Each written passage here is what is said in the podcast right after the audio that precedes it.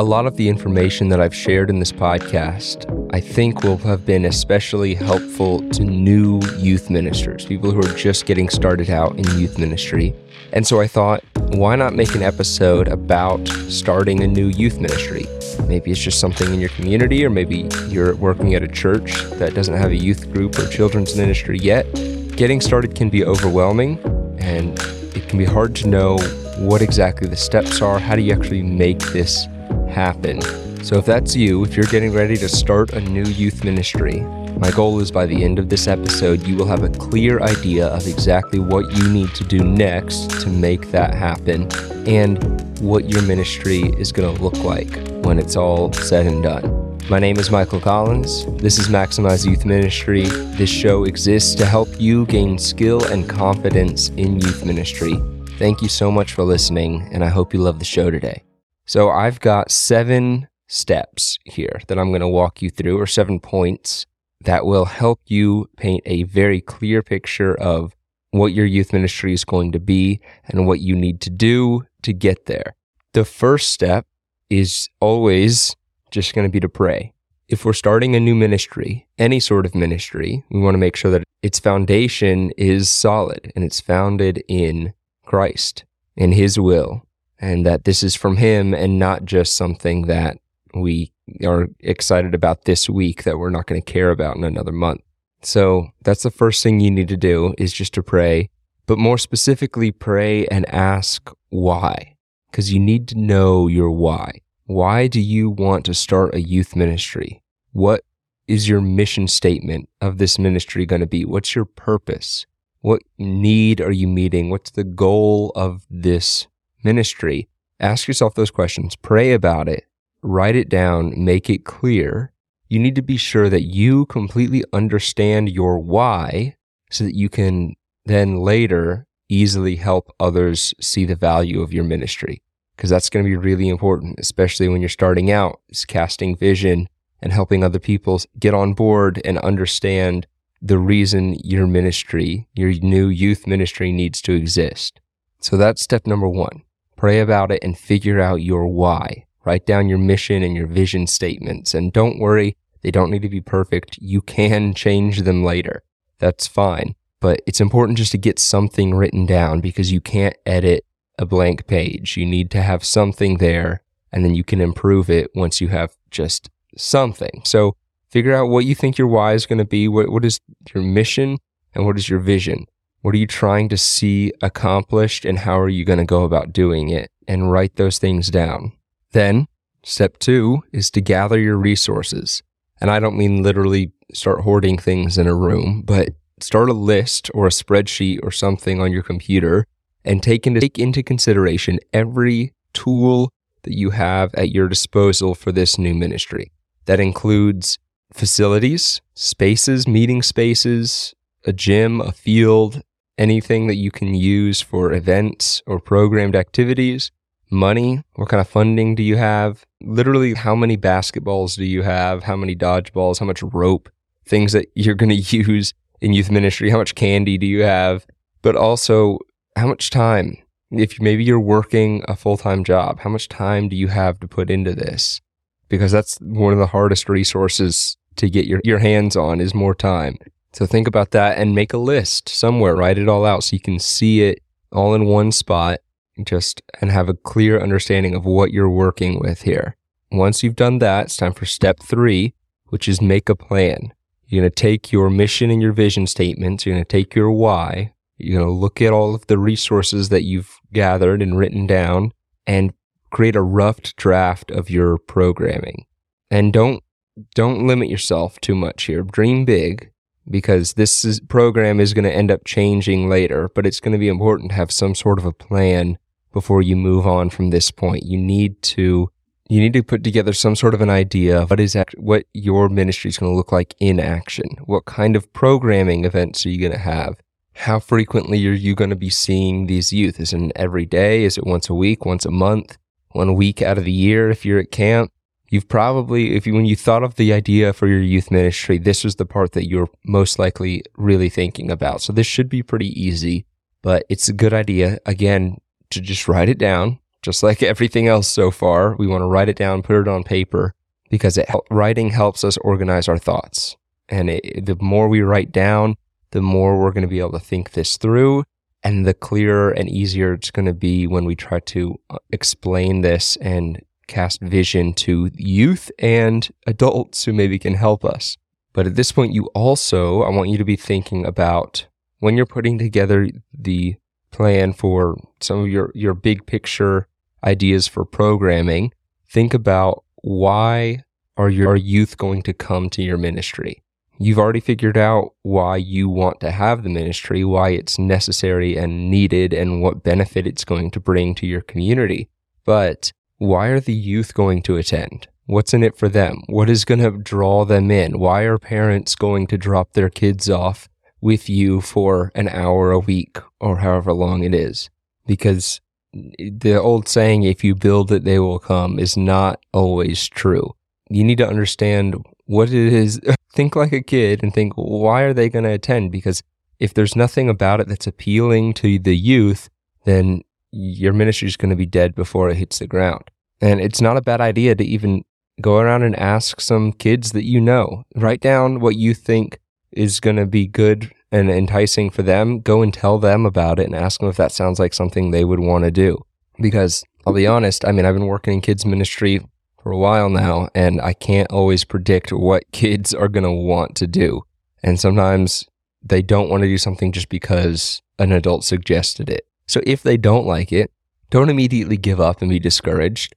You might ask them again the next week and they're all about the idea and it was just the mood they were in that day. But it is a good idea to ask. If you only ask one or two, don't be too discouraged if they're not interested. Just go and ask some more, or wait a week and ask them again, or change some things and see if you can change their mind about it. All right. Number four is people. Make a list of people who could help you in some way. Think, sit down, think about it, write down the name of every person you know who could possibly help you with this ministry, either by providing resources or as volunteers. If you know that they're really good with kids or you think they would be really on board with this, reach out to them. And this is when it's going to be really important that you've made a clear mission and vision statement. You understand the need for this ministry in your community because now you're going to be reaching out to other adults and casting the vision for them and getting them on board. So reach out if people have resources, if somebody has a gym or something, some sort of facility that you want to use, or if you need a dozen horses for something and you know somebody who has a ranch, reach out, cast the vision, tell them what you want to do and how they can help, and then invite me because I want to know what you're using those horses for. And especially if it's with resources, you don't even necessarily need to know the person. If you just know of somebody who has some sort of resource that you want to be able to use, reach out, tell them what you're wanting to do and how they could possibly help. The worst they can say is no. But if you do a good job of casting your vision and you're honest and open about what it is that you're trying to accomplish, there's a good chance that they say yes. So don't be afraid to ask. And when you're asking for volunteers, especially, don't just call somebody and say, Hey, I'm trying to do a, start a new youth ministry and I really need volunteers to help me watch these kids. Can you come and help? Okay. That's not, that's not great. That doesn't make it sound very appealing and it doesn't really get to the core of what you're trying to do. Call them up and say something more along the lines of, Hey, I'm trying to start a summer camp for fatherless kids because one in four kids in America is fatherless, and fatherless kids are significantly more likely to end up in prison and using drugs and alcohol and just in a rough area in life. And I know that camp can be life changing for some of these kids. I've seen the way that you have interacted with some of the kids at church, and I think you would be really good at working with some of these kids. Would you be at all interested in coming and helping me minister to these fatherless kids, that was significantly better because I explained the need. I cast some vision as to what I was trying to do. And I gave them a specific reason why I was calling them and not someone else. You can tell somebody why you think that they would be a good volunteer and why you want them specifically. it's going to be a lot more meaningful and it's going to prove to them that you really did think of them for a reason and you're not just looking for bodies to come and help you manage the chaos that can be 100 kids.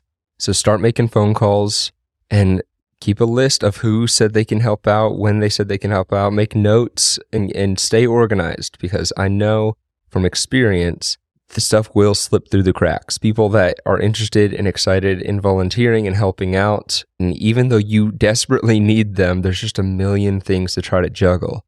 So make sure you're keeping, you're writing everything down and keeping it organized.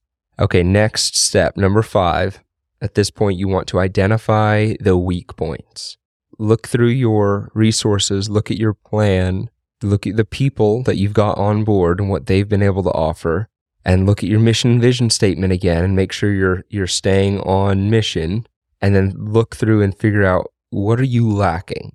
What do you need to be able to accomplish your mission and vision statements? And can you get it or can you achieve the goal without it? You might need to be a little bit creative, or maybe you need to modify parts of your plan, parts of your big picture programming that you wrote down. I remember I told you in step three, dream big. You know, don't don't be constrained by your resources just yet, because we'll see what we can do. But now's the time when okay, maybe maybe we aren't going to be able to take all the kids on a private jet somewhere. All right. You got to cut some things back a little bit, but try to stay as true to your mission and vision statement as possible. Once you have edited down, identified your weak points, changed up your plan a little bit, then it's time to get very specific and create a schedule. Actually, you're going to create two schedules. You're going to create a schedule from today until the first day of your new ministry or program. The timeline of what exactly needs to be done, what are you trying to put together, gather, what events are you going to have maybe to promote it, and write all of that out. Again, we're always going to be writing things down. And then also, you're going to put together the schedule of your ministry itself, the schedule of what your kids are going to go through in an average day of your ministry. And you probably have some of this done from the plan that I mentioned in step three of what the programming is going to look like. But make sure you have something very specific of literally from the time they arrive, every hour or half hour or so, what they'll be doing until they get picked up. And I highly recommend when you're scheduling your ministry, schedule every minute of it. Don't leave any downtime or free time. Now, if you're working with older teenagers, then free time isn't as big of an issue. But one thing that I've noticed is, especially with working with kids, free time is the time that tends to cause the most problems, the most disciplinary problems, behavioral issues, injuries, anything like that. And the thing, reason is because if you don't give kids something to do, they will find something to do. And you can't guarantee that whatever they find to entertain themselves is going to be safe or even legal sometimes. So schedule out every minute, give them something to do, provide your volunteers with time filler games. I did an episode on that. Episode 36 is five easy games you can use to fill time, some of my favorites. Trying to limit the downtime or the time that the kids have with nothing to do as much as possible is going to help you out a lot and help things run a lot smoother. So keep that in mind as you're putting together your schedule. And then the last step, after you've done all of this, is to pray. We started with prayer, we're ending with prayer. Pray over everything you're doing. Ask others to pray for you and try to keep your focus on God and not the millions of problems that are going to arise as you try to construct this youth ministry. Hopefully, the things that we've gone through today will make things run a lot smoother and you have a clear schedule ahead of you now and, and an idea of what needs to happen but things don't always go according to plan. And that's one of the, the golden rules of youth ministry is you have to stay flexible. You have to adapt to what comes because problems are gonna, going to arise. So thank you for listening. Just remember to love the kids all the time, no matter what. I'll see you in the next episode. I hope you enjoyed that episode. At the time of recording this, we have five reviews on Apple Podcasts and four on Spotify. I would love it if you could go and increase that number by one. It'd mean a lot to me and let me know that you are out there, you're listening, and you're enjoying the show. Thank you so much for listening.